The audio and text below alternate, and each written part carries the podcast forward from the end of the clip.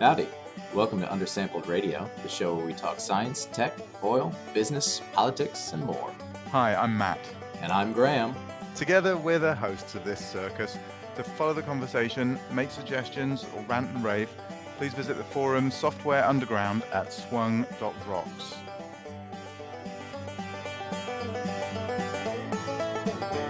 All right, I'm I we used to have a thing, especially when we were broadcasting live, where I would like to surprise Matt by going live, trying to get him to say something compromising and pressing the record button.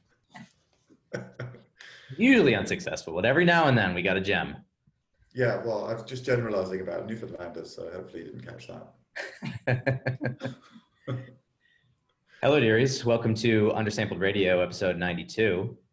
We have the Collision of Worlds episode today. this is a bit surreal for me, having old world Matt Halls and new world Lynn Pausic here with us. Um, old world relative to Graham? Yeah. um, topic. I'm, I'm not going to try to read too much into that remark, okay. but yeah, sure. I accept it. anyway, um, we have one news bullet point today, which is Data Science Salon will be in Austin next week, and I'll be there. What is that? It's a data science conference. Oh, it's a it's a it's a conference. Well, so um, I don't know why they call it a salon. Yeah, yeah, that's an unusual. That makes it sound like I'm not sure. that makes it, it makes it sound like an afternoon. Maybe there's tea, um, light entertainment, jazz piano. what? people would retreat to salons to have discussions. Right? That's true. And conversation. And so I think the idea is it's more of a conversation than just presenting it. Is it actually though? Because you went last year and I. It was both. Uh, to their credit, uh, they had more um, interactive discussion and panel discussions oh, that cool. were very interactive with the audience. Like you didn't the panel discussions, you didn't have to wait to the end to ask questions, that kind of a thing. And then they had some presentations too. It was good. Cool. high quality speakers. Okay, so how who puts that on, and how long is it? Uh, there are, I believe, there are four of them around the country. Data Science Salon. There's one in Miami. There's one in Miami. And there's one in Boston as well, I believe.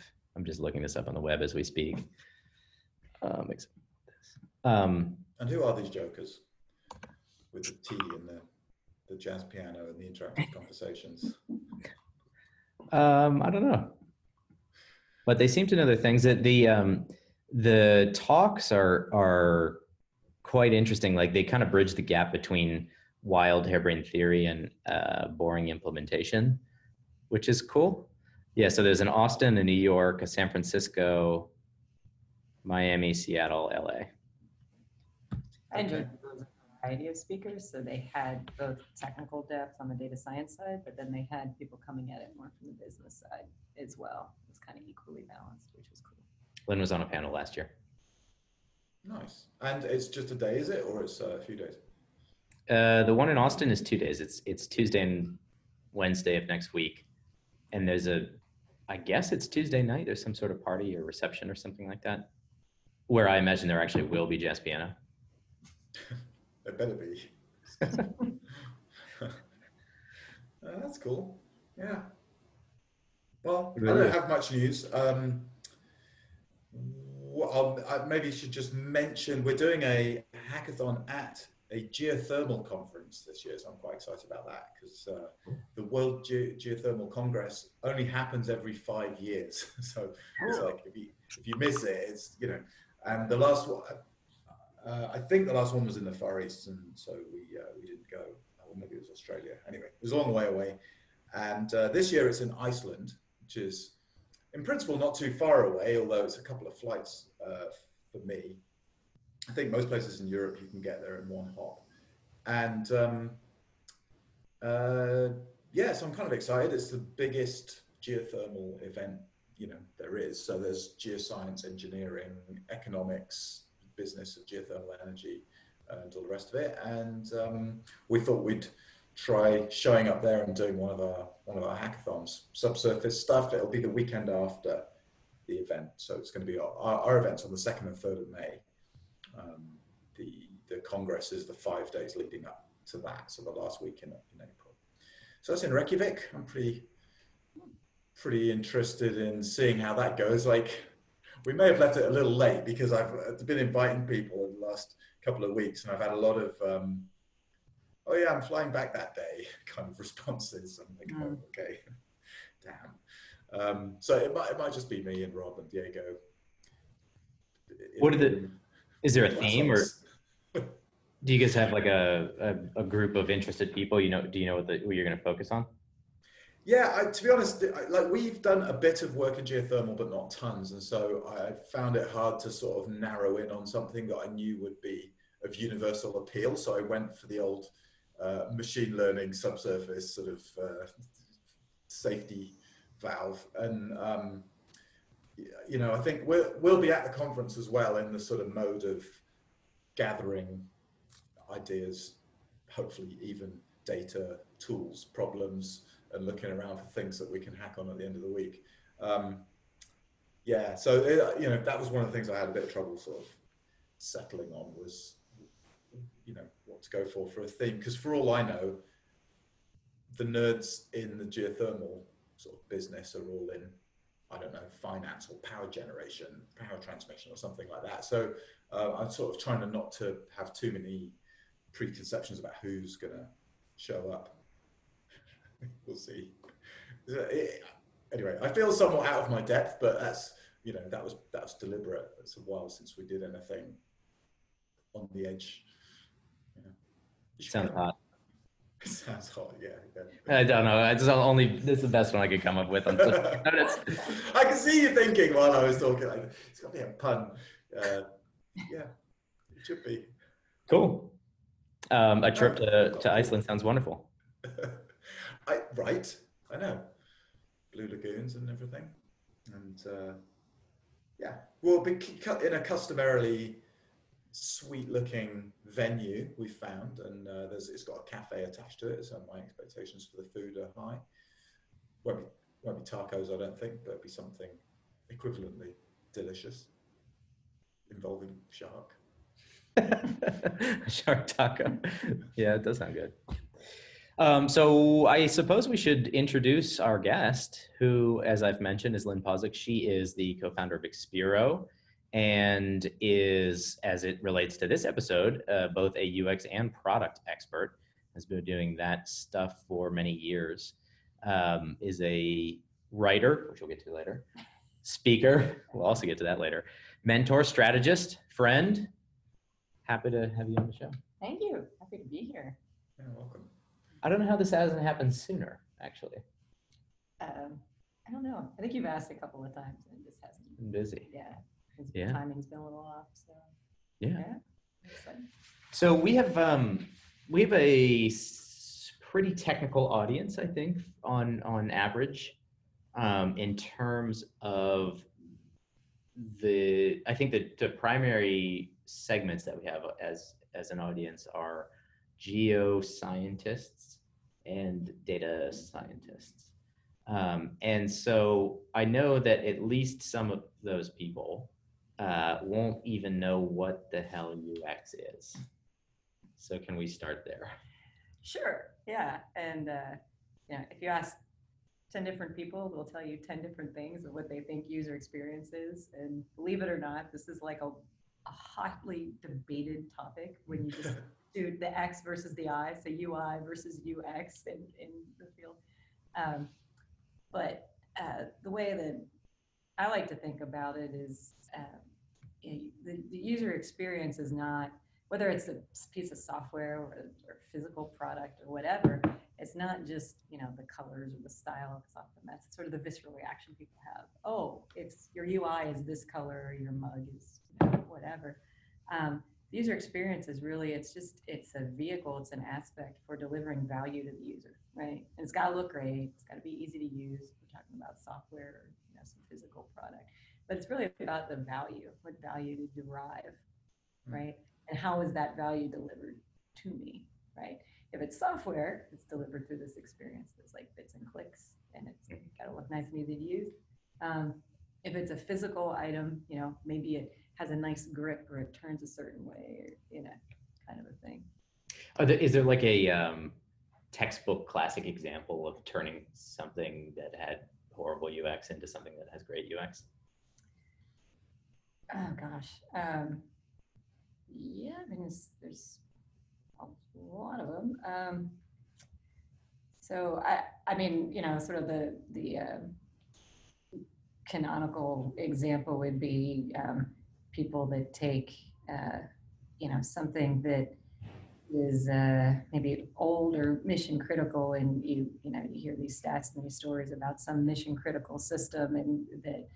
You know, um, uh, was so hard to use that it was really impacting people's lives in a negative way or, or causing harm to people and then the user experience is made easier to use and so now it's it's better um, user experience or human factors all the way diving really deep here a little little um, deeper in the stratigraphy i'll throw that out there Oh! gone deep in the stratigraphy um, it has its roots in aviation uh, and avionics in World War One. So nobody really thought much about having conventions or repeatable patterns or how to organize information and display it to a user in the cockpit. Um, and pilots were making poor decisions just when they had to change equipment, or even within the same line of equipment or type of aircraft, the avionics were haphazardly placed. And so, Hmm. in one aircraft, they might look down to the right and see, you know, the altimeter, and then in another aircraft, maybe it's in the top left, and you know, in the heat of battle, they're looking at the wildly thing. diving. in the wrong Exactly, I direction. had a lot of problems, and so that was uh, kind of the, um, the inception of human factors in physical realm, and then human factors eventually uh, informed uh, software development as well, and then went on to be human-computer interaction and UI, and now today UX. Yeah, I mean, even the um, these Boeing 737 Max issues seem to have some relationship with usability because pilots could be, you know, it was a avoidable accident. Um, it's, it was all about sort of pilot response and how the system sort of reacted to, or didn't react, I guess, to pilots' attempts at input. Yeah, not to jump Yeah. too far ahead in our, our later discussion, but uh, human on the loop, right, or in the loop on uh, right. Some of those. So what what is your background? Like, how did you get into uh, UX? And do- are you uh, do you have a design background or is it a technology background? Uh, so I actually started off in molecular biology and decided that that was not um, for me. I did not really, I didn't, I didn't fit in in kind of the lab. Um, I'm glad that people like to do that work. that was not for me. Um, but I also got to do software at the same time that I was doing that biology work. Hmm. And I really enjoyed the software aspects that I kept gravitating towards spending more time um, designing and helping to build some of the software for the experiments. Like, maybe I should just go do that because I enjoy that more than the actual biology itself, although it's still biology, but more like in a scientific American on my nightstand sort of way. um, so yeah, so I kind of had this haphazard, as many people do that are like me. I've you know been in the field over 20 years. People that kind of are of that generation. Um, like we have some folks on staff here that are anthropologists. Um, you know, we had an archaeologist, we have architects. Um, so some people, you know, more recent generations have these shiny kind of UI degrees. But a lot of us kind of found our way into the field sort of haphazardly. Huh, interesting. And um, I, like if I remember rightly, Expero, were, you, you were the founder of Expero, and um, it, the company merged with Palladium Consulting, which was more of a technology uh, or sort of uh, what do you call it? I guess coding, com- programming company. Uh, is that is that right? Do I have that straight? Yeah, that's right. Mhm. So where, um, when did you start Expero? 2003. Okay, right. And it and the focus there was on on on uh, user interaction, user um, experience design, Yeah. was it, or did you also do technology development and uh, you know uh, software Um, engineering? So uh, in software vernacular, we also did um, the presentation layer or the front end as well. Excuse me, um, a little bit.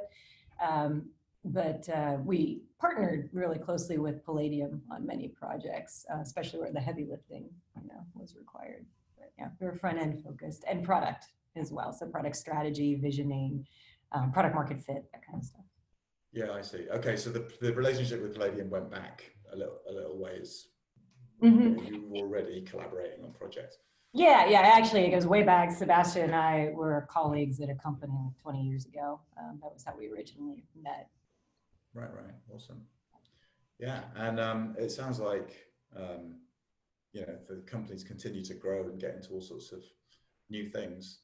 Um, like how, um, if it like, I think my my UX came into my sort of uh, peripheral vision at least when when we started playing around with um, mobile apps and it seemed like mo- mobile seemed to somehow underscore or really emphasize to almost everybody because the design of mobile stuff was so different from what people were used to on desktops that it seemed like there was a kind of because maybe just to frame that up, i don't know if that's an observation or just a, an accident of when i happened to start paying attention to it but I, I- was really interested in typography and design as a sort of younger person. I- For some reason, I was obsessed with typography as a, as a sort of even teenager, which sounds really nerdy and lame, but there you go. Um, when the internet came along, design just seemed to basically evaporate almost overnight. Like we spent all this time figuring out how to get really good at print medium, designing beautiful books and posters and things. My wife's a publisher in, in books, so you know we paid a lot of attention to stuff like that. And then the internet came along, you know, so sort of uh, what like late 90s i guess when, you know companies were sort of first got their hands on a domain the, internet sites just looked like garbage i mean it was Yeah. horrendous it, it, it just went backwards of decades the whole concept of design um, sorry i did not think this if this is a, i don't know if this is a question or what i didn't think it through clearly right. No, but, um, right. it felt to me like mobile was when people woke up again and started being like, oh, actually, things can look amazing and be highly functional and valuable. yeah, I, I think Yeah, I, I mean, I, I've, um, uh, I, I've observed similar things where there was this time where we were creating really ugly electronic paper. Um, Yeah. And it, I, I think some of it had to do with, you know, uh, uh, lim- just limitations of the technology and skill set, Right. right? And so Mhm. It didn't, the knowledge and the skill set of people that could create really easy to use and good looking things on paper or even in um, other interactive mediums didn't translate right away to HTML and just the core technologies, right? So there's this gap where you have people creating things without really a lot of design um, focus or forethought. It's like you had an experience de facto because you coded it and and there you go, you've got something out there. But it's it really wasn't necessarily a, a thing uh, to, to think through kind of foundationally before you then, you know, kind of put it out there. But, and mobile did have a big impact. And the, the other thing that's had a tremendous impact is this notion of design systems. Um, and some of that came about with the mobile first movement, but even um, before that, um, before we have these stronger, uh, you know, HTML frameworks, whatever, um, you know, Google played a big role in this, and now Airbnb has it, like Facebook has theirs? Um, but this notion of okay, there could be this group of components um, that work together, and you could like Lego bricks, kind of put them together in a semi-sensible way. You still need people to be thinking about it, whether you're a developer, designer, or whatever, it doesn't matter. Um, but it, it's sort of like uh, you know the Lego effect, where like you, you can screw things up, but there's still at least some baseline there professionalism and how bad it can be you know um, it's it's uh, much less risky than before we had these design systems where people were really rolling all their own stuff and spending effort doing that it's way inconsistent off the reservation What's a design system? is it, I mean, is it literally a group of components that you can use as technological building blocks?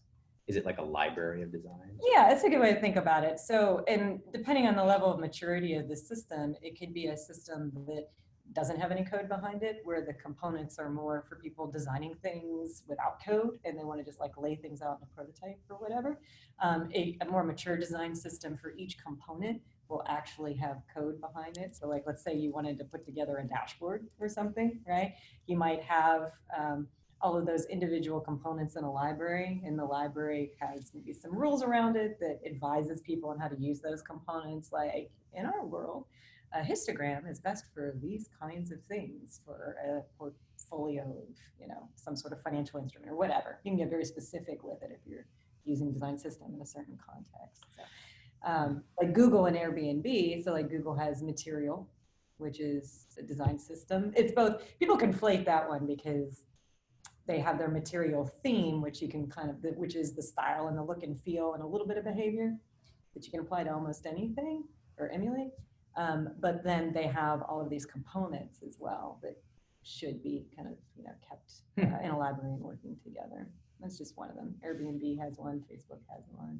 Ant is another one that deals more with like kanji and Mandarin. Is is that is the idea of a, a design system relate? I sometimes hear people talk about a grammar, like a, a grammar of graphics or grammar of design. Is is that a related sort of, sort of concept? Um, I can see that. I, I, I um, I'll, actually, I'm going to borrow that term. I like that term of like the, the grammar or the grammatical structure. Um, we do we do talk about it as a, me, a mechanism for communication because now um, cross discipline product development design, you can go to a library and put in a component and say, I think we're going to use this here, you know, in this workflow and this screen, and maybe we're going to change it up just a little bit, but very quickly everybody knows what we're talking about. Hopefully, we're reusing a lot of that same code that's already been QA'd, and you know, um, so we're not we're decreasing the burden on development. We're also decreasing the burden on designers because now they've got a baseline. So yeah, I mean, we it's definitely very much a language of communication. Yeah, that's cool. I mean, I like that concept because that implies or recognizes that there's a um, that things have a sort of semantic meaning. So, so, you know, and maybe that requires a level of literacy in your users, and maybe it took decades of consistent design among I don't know the technology community to sort of establish that, and obviously all the work by companies like Apple and um, so on, and all the thought they put into it. But it does seem like you know you, in general, there are some pieces around that. If you show them to people, they immediately sort of understand what they can do with it or what i mean Yeah. people used to joke about babies trying to pinch photos after they'd used ipads and things but i've noticed like, myself doing that recently and as, there's a fairly new thing actually that my brain took obviously an extra decade to get that wiring but it's quite it's quite a weird feeling to misapply or misread a technology and the grammar that's available to you the interaction sort Yeah. of uh, modalities that are available um, again, I don't know where I'm going with that. No, no, So yeah, I'll for just sure. And, and, and, and, um, I guess to just play forward a little bit. So, uh, in the world that we all live in, and I'm sure a lot of your audience members, things are very complex. So, you know, I was speaking earlier about Google Material. Well, they're going to hate me if they go look at Google Material and they'll go, this is too simple for us. We can't even use this design system this person was talking about.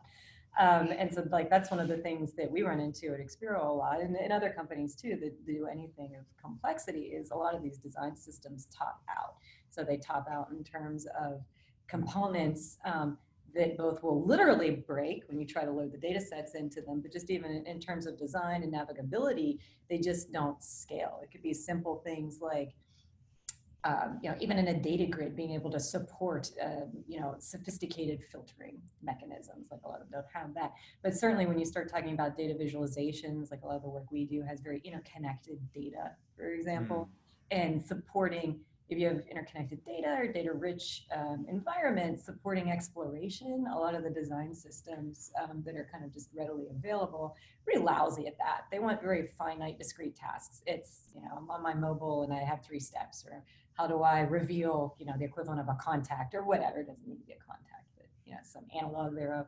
Um, not, you know, how do I, how do I browse, which you wouldn't do on your mobile probably, but, you know, how do I browse, um, 10 million years of stratigraphy and, and, and seismic data, you know, those kinds of, um, whether you're on desktop or mobile, but I, the, we've had to invent um, um, design systems for people's people like seismic interpreters and processors and, and so forth because um, the, a lot of the systems out there just aren't intended for domain experts in scale. A lot of them are aimed more at B2B. Is there a way to anticipate or quantify the complex keyword? Like, is there a, are there metrics that you look for when you're approaching a new design project to, to know a priori whether it's going to require these specialized design patterns or not?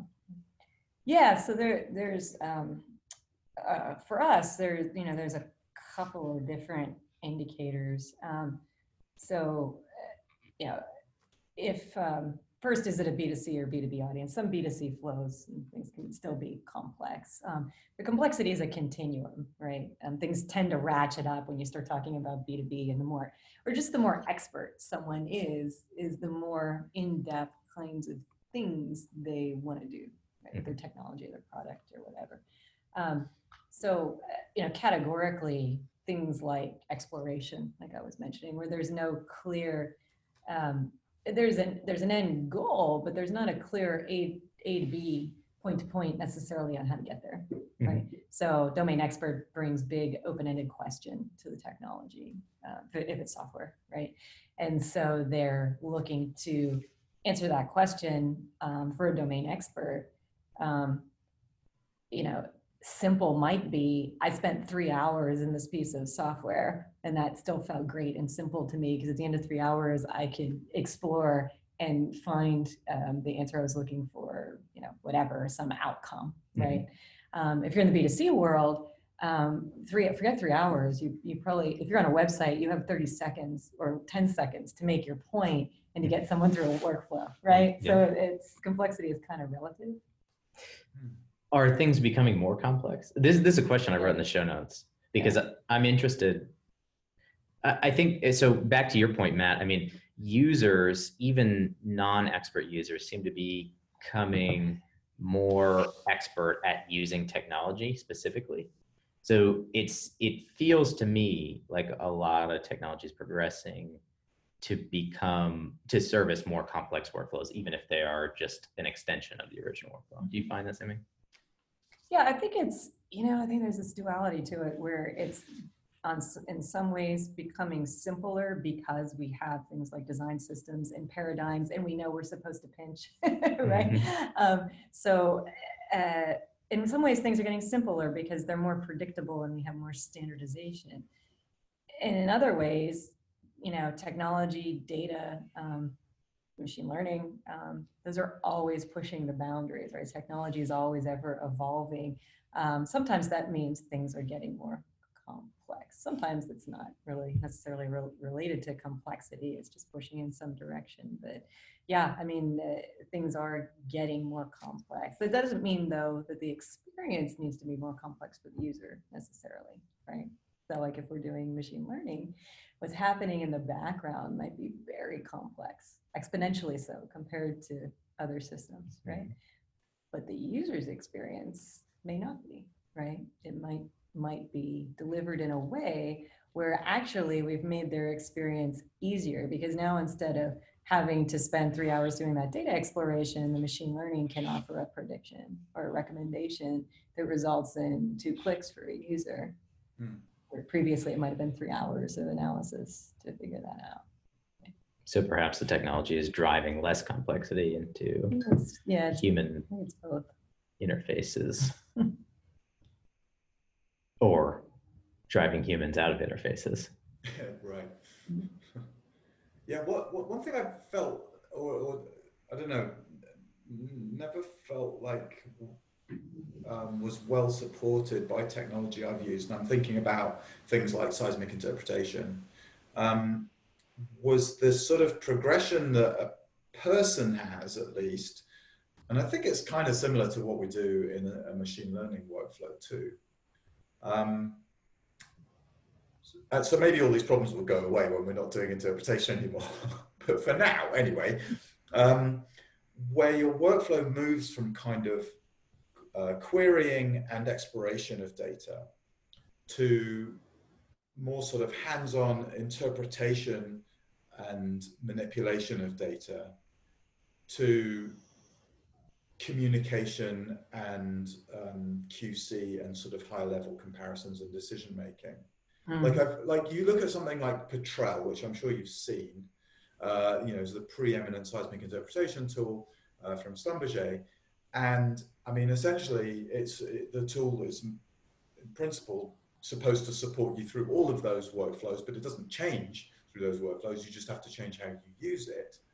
And, and, and for some aspects of it, like the communication bit, you essentially give in and just take a screenshot. I mean, that's what most people do. You just say, well, you know, for the communication bit, I'm just going to take screenshots, put it in a PowerPoint, and I'll show that to people.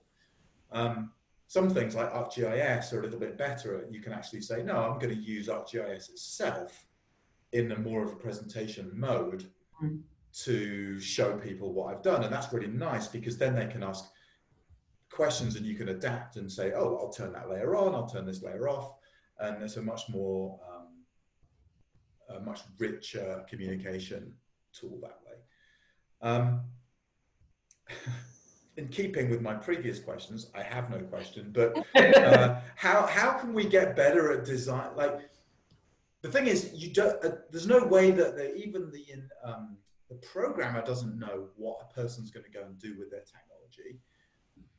I don't know what I'm going to do with a piece of technology as an interpreter until I start doing it. So how on earth can we get ahead of that and design all of those different modalities? Like it seems like it can never end. Like you've got to go watch people using the tool, go back and adapt. Say, oh, we need this bit. I, you know, I need whole different modes of engagement for this tool. How, how does that process is that a thing that happens? And if it is, no. How does that look? Sure. how, how long does that take actually in practice? Yeah. Um, so as a couple of things here. So first, you beautifully kind of described um, where a lot of these very data-rich tools um, have been heading, or the way users are, are um, interacting with them, and that is they're thinking often more in terms of having a conversation with the data and so there are different sort of conversant styles, right? So like you were saying, sometimes initially people just want to go and see what's there. I just want to look at some data. What does my cube of seismic look like in this area, right? Um, and sometimes I'm going in to look at something very specific because we need to make a decision, right? Um, sometimes maybe, uh, you know, another conversant style is I'm, I'm going in to explain something, right? So maybe a decision has been made or we drilled and we didn't get what we expected. So now we need to do the rear view mirror analysis that says, well, why was that? I know something to be true, and now I have to justify it with the data. So there, and I, there's several. There's these kind of general conversant styles, and within that, the highest order. Um, so in, in, UI design, there's something called information architecture, um, which is uh, supporting users kind of just being able to move around this world that you've created, this experience, right? So if it's a mm-hmm. monolith of a product like Petrel, whether you're moving between different kinds of tasks or modules or however you want to, apps, however you want to think of them in that world, you have to be able to support the notion of these different conversant styles and what people want to do. And what we've been finding is it's it it is about let's say okay now i'm doing seismic interpretation now i'm doing basin modeling because yes they're you know they're they're different points in the, the exploration or optimization process right? Um, so people are going to want to do different things. But when you really start to percolate it up um, it, it does still kind of come down to those sort of conversant styles and being able to support um, people doing that when you start talking about very large data mm. right um, and visualizing it and, and interacting with it. Um, and then to your second point, um, there's uh, a lot of ethnographic research um, that is done, and research can be an hour, or research could be six months, depending on your project and appetite for it. Um, but there's no substitute for actually communing with your users. And I used to joke and say, like, mind melding with your users. Um, and really watching what they do and how they think about it and and people, especially in the case of software, often get fixated that their technology is the epicenter. No, they're using Petrel. They're also they probably also have three monitors and three spreadsheets open and Mhm. and and ArcGIS to your point and other viewers because maybe Okay. Petrel can't pull up that legacy model and they need to co-visualize the legacy reservoir model with the you know whatever. And so there's the real world that people are living in to understand what we would call as the user's mental model of how they approach different what you were describing like use cases or tasks right and so you're constantly thinking about what should the experience be and what does the product need to do to support the business case but then the user's case as well and then their mental model of how they think about what they're trying to do right? It's a lot of moving parts. I don't know if that answers your question but uh, a lot of moving parts to think about in lots of ways to kind of try to get at a solution. Can you can you use the interactions, the actual physical interactions of the user inside of a piece of technology to inform the future outcomes generated by that piece of technology? uh, so to but I have to think about how that connects to outcomes. Um, so another stream which I didn't mention would be the analytics. Um, more and more software is starting to track um, applications. So websites have done this forever, right? You sneeze, a website knows about it. But software applications, particularly desktop apps, notoriously lack this user behavior data, right? And so that uh, that's a challenge. Um, as as things move to being more web apps or in the cloud, um, there's lots of great tools that enable product managers and UX people to get in there and try to understand what the trends are and what people are doing and maybe using the software in ways we've never even imagined, right? Um, the, the key thing is that type of data is a place to start because it doesn't tell us why. It just tells us what's happening. It says these are the trends, these are the behaviors, but there's still some investigatory work that needs to happen to, to then interpret that to understand well why is this trend happening? We never thought they'd use it this way. Oh let's go talk to five people that represent that trend. Oh my gosh. All five of them are making it stand on its head like that. Wow there's a workflow here that we could enable to make it easier. So you Yeah, know. totally. No, that's a really good point. Is it's amazing how uh, creative people are in sort of adapting technology to their Oh, bending technology to their needs, right? Yep. Um, and yeah, we've all we've all done that. I always often feel like any Microsoft engineer who you know a, a PowerPoint engineer who sat and watched a geologist using PowerPoint would probably freak out completely. I don't know. It would be. I'd like to witness that. Um, yeah, the, the other thing I think is really interesting is this. Um, the, I guess the things that make up complexity. Um, you know, because that some of them are, I think, easier to deal with, with than others, or at least some of them have been dealt with better than others. Um, like I, I, don't think software's done a terrible job of adapting to the size of our projects um, and not too bad at adapting to the sort of dimensionality of them or at least the one kind of dimensionality or maybe you could think of it more as richness i think you used the, that word earlier where it's like i've got you know i've got maps i've got seismic i've got wells i've got a lot of different kinds of data. There is another aspect to the dimensionality that I think is not particularly well, uh, and that's kind of, that's kind of where the spatial where you like max out on your spatial dimensionality. So seismic data is actually you know more than three dimensions. It's like five or six dimensions um, that, that, you know we are, we've recorded or have access to.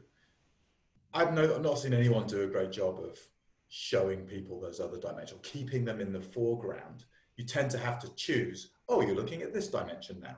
You know, oh, now you're looking at offset. Oh, now you want to see frequency. Uh, like I'll show you one at a time. Um, and then the, the, the other kind that I think we've done a horrible job with is the uncertainty dimension. Uh, maybe that's another dimension, or maybe it's a whole different aspect. Um, but the fuzziness, if you like, and the, the, the consequences of the dimension, of, sorry, of the uncertainty, I don't think we, I've yet to see a tool or a visualization or uh, something that helps me get my head around or compute with that uncertainty. Um, Yeah. Good sorry, sorry.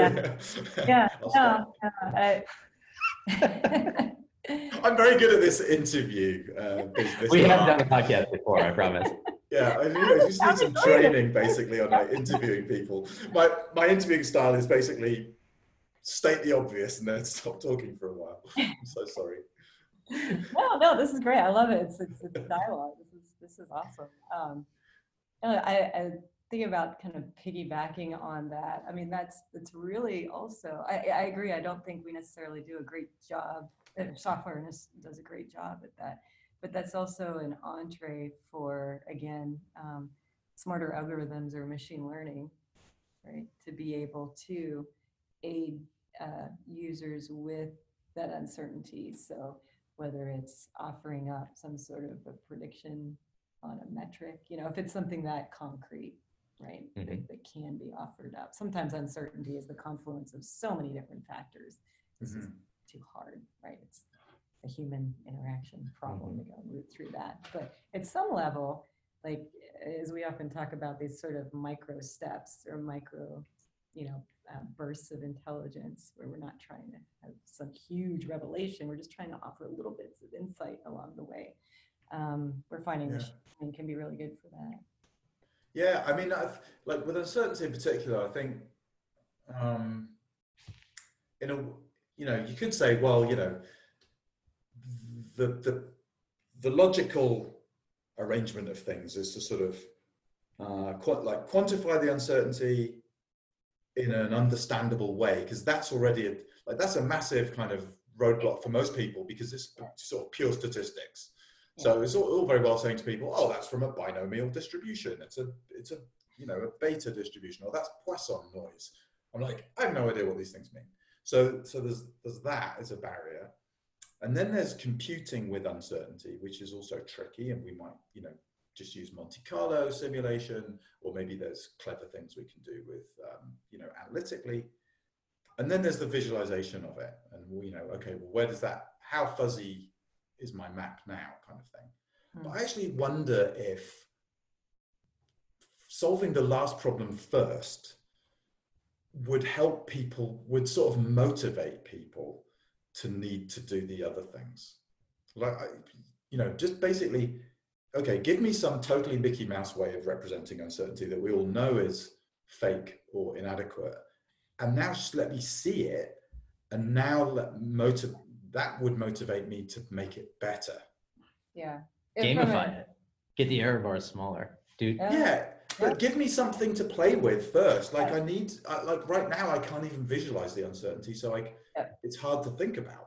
yeah, it's so big and so thorny with so many different um, aspects to it, right? But um, you know, as a product person, I think you know, going back to the user and saying, well, what, what would be one little thing that might make you feel a little bit more comfortable uh, or lower the risk just a little? It doesn't solve it. Doesn't solve uncertainty. It doesn't solve risk. But what could we offer you that would you know, kind of take the edge off and, and give you a little bit of insight that maybe you know, gives you a little more clarity, right? And kind of start there and see what that feels like. And then, well, what's the next thing? And what's the next thing? Maybe they add up, maybe they don't. It could take us down another rat hole of trust in there, but we'll, we'll, we'll continue on that. the uh, the notes that Graham had laid out. So we've already No, no, derailed his conversation, his intended conversation. no, I think we're actually going down the exact path I wanted to go down because I think that w- we're talking about gamifying uncertainty, quantification, reduction of uncertainty, and that that dovetails directly into using information gained during interactions with a system to change something. Yes. And, uh, you know, I mentioned before, potentially some of these modern technologies are eliminating users from certain pieces of the workflow. And you came back and said, well, actually, maybe those are the pieces of the workflow we don't want humans to be in, right? Um, focus on the, the interesting or complex stuff rather than the mundane. And I'm, I am actually day to day, Matt, driven to try to figure out how to like build patterns that are reproducible across disciplines or industries Mhm. in aggregating the the feedback from the user so that we can we can use that information to tune the system over and over and over again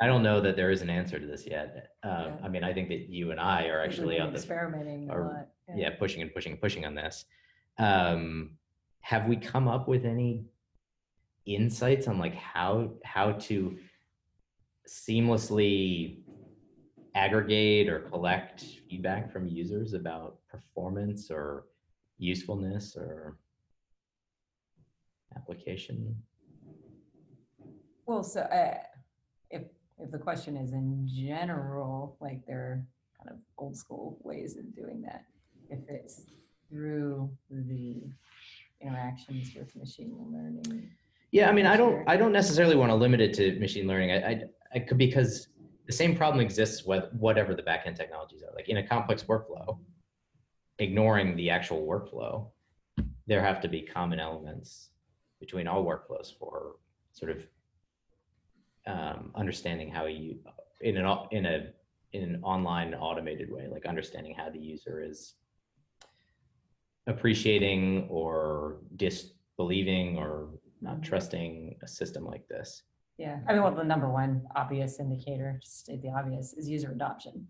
Domain experts, especially if we talk B2B, will always have a workaround. Often your competition is not who you think it is. Your competition is Excel and the algorithm that they wrote on their own that they think is better than whatever you put in your software. right?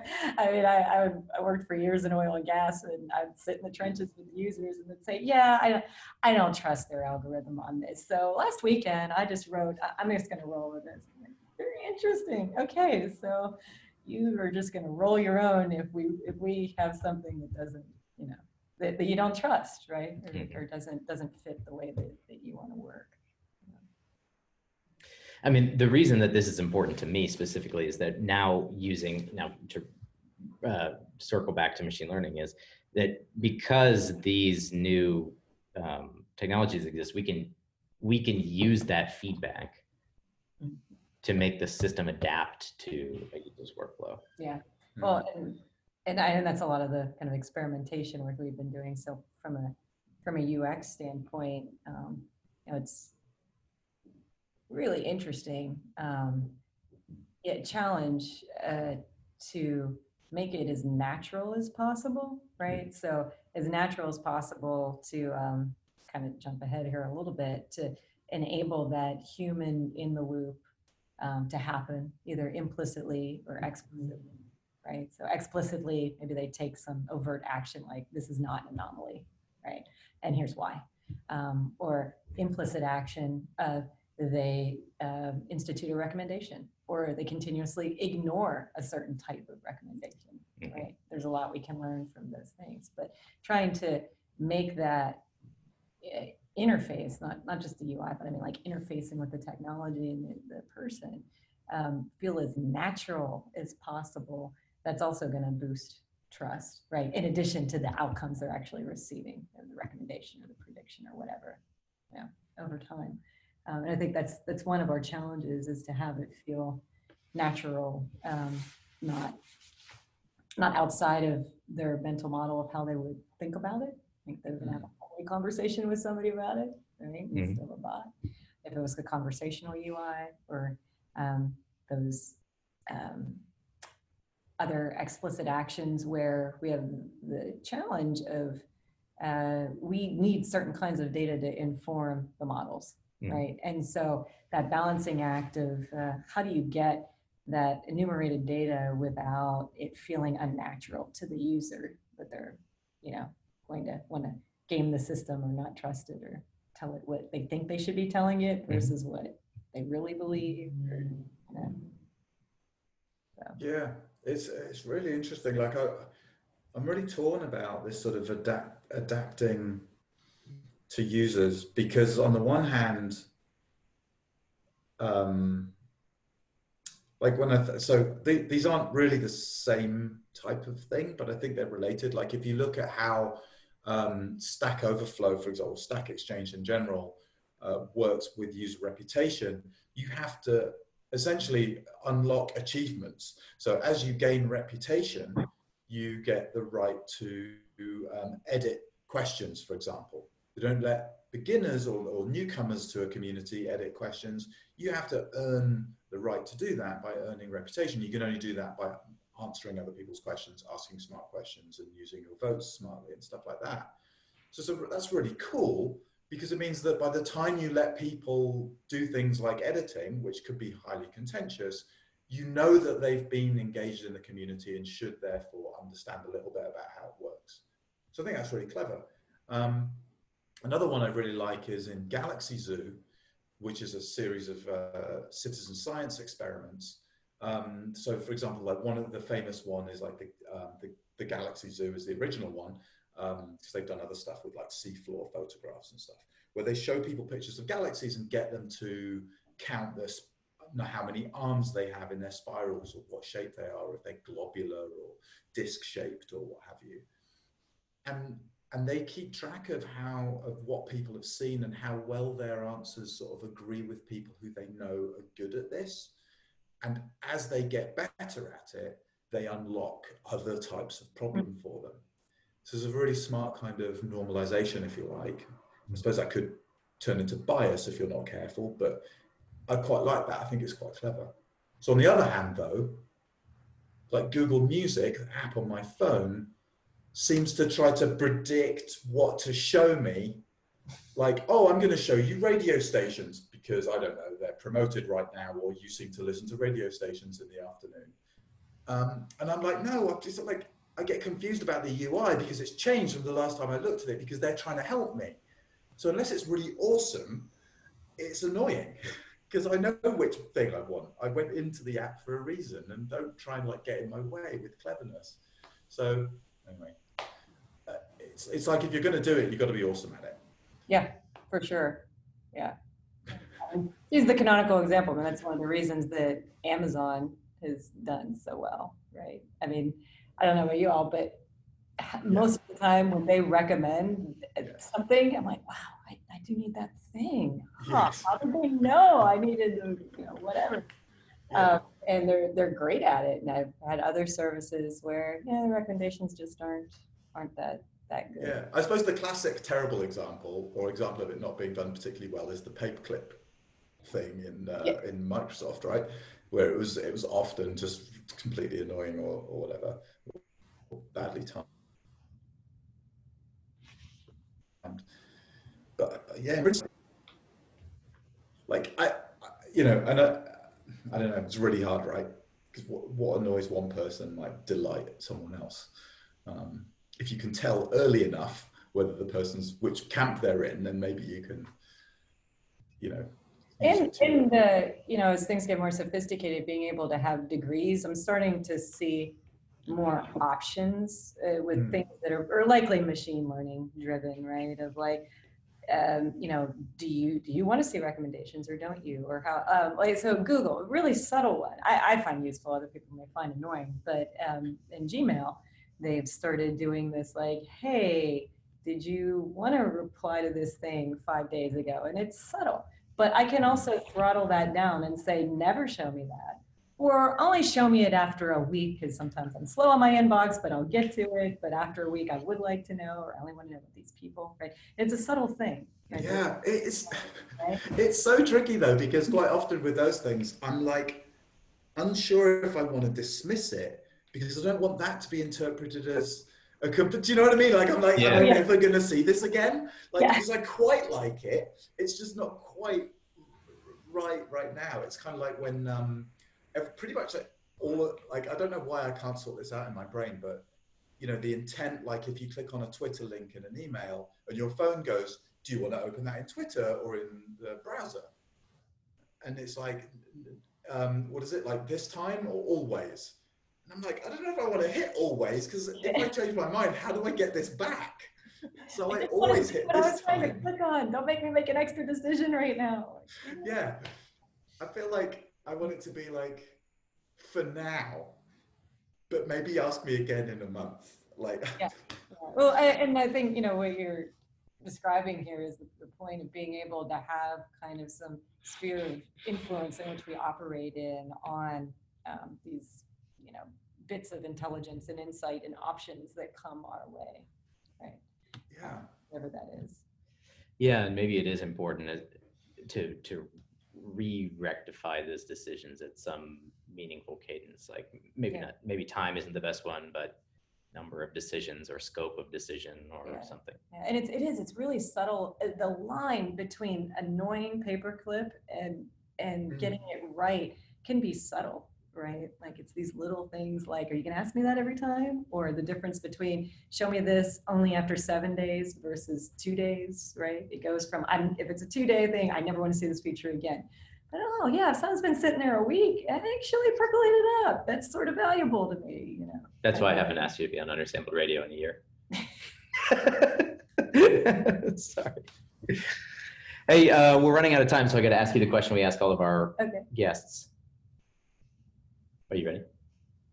What are you reading right now? Oh, okay, I was like, is it, is it? It's not a bad question.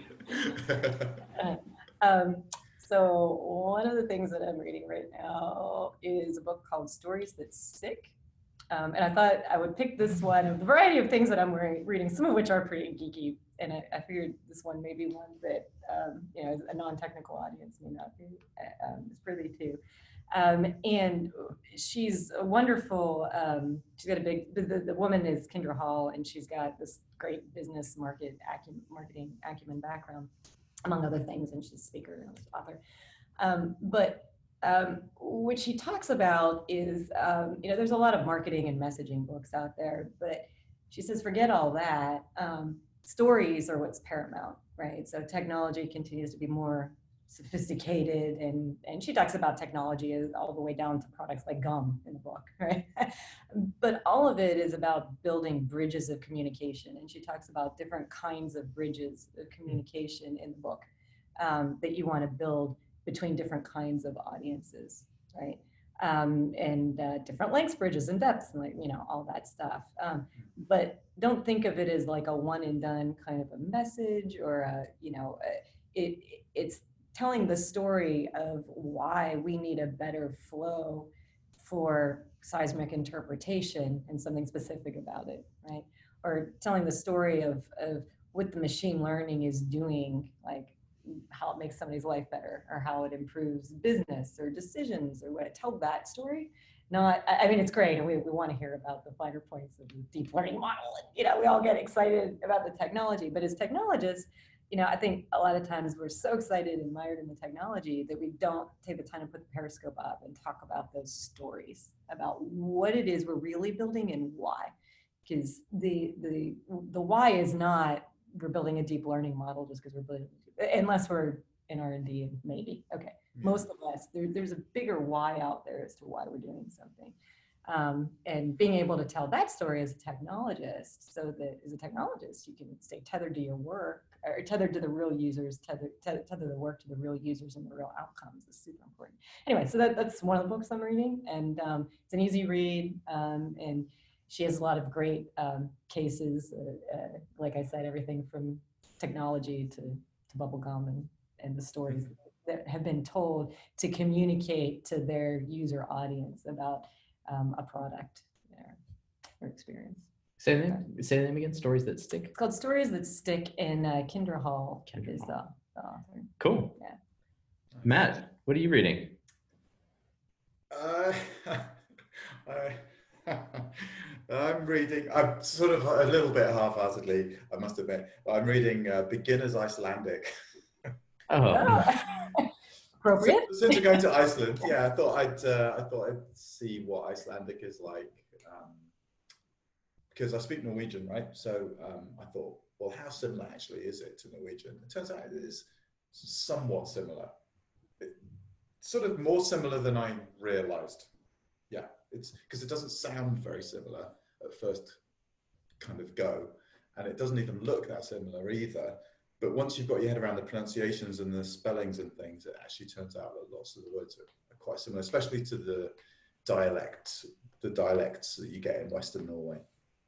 So anyway, I, I highly doubt I will be conversant by the time by April, by May, but uh, at least I'll get to practice a little bit.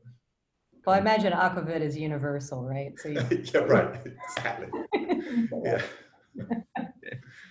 Cool. We'll see. We get to hear what you're reading, Greg? Uh, yep, it's the same thing that Matt and I talked about last week. I'm now finishing up the machine learning interpretability book by Christoph Molnar. Cool. And I must, last time we talked, I said that it, it was kind of um, not as interesting as I'd hoped because I was in the first half of the book where he was talking about model specific methods. So really diving deep into the weeds on each one of the little parameters. But now in the second half of the book, he discusses um, more generalized methods, like model agnostic methods.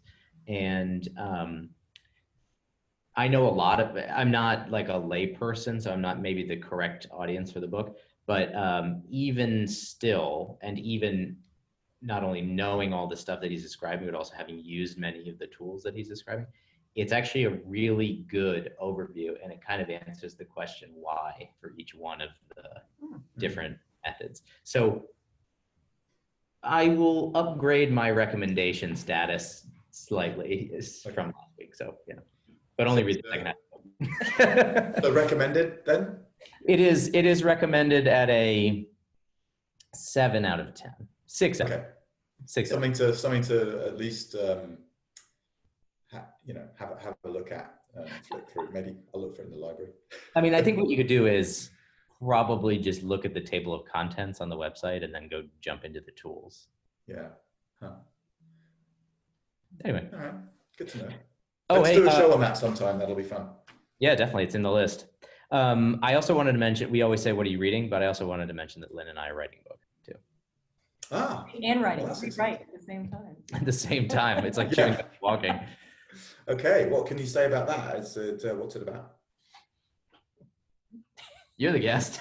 I don't know how much we want to say about it. How much do we want to say? No, no, don't. Yeah, please don't It uh, has, spill any to do with, beans. uh, it has to do with uh, machine learning um, and the confluence of machine learning and data science and user experience and product thinking all coming together. See that? That's the, that's the first press release on that. Okay. That you heard it pretty first. great. You're on Undersampled Radio. Thanks for joining us, everyone. I'm going to stop recording now if I can figure out how.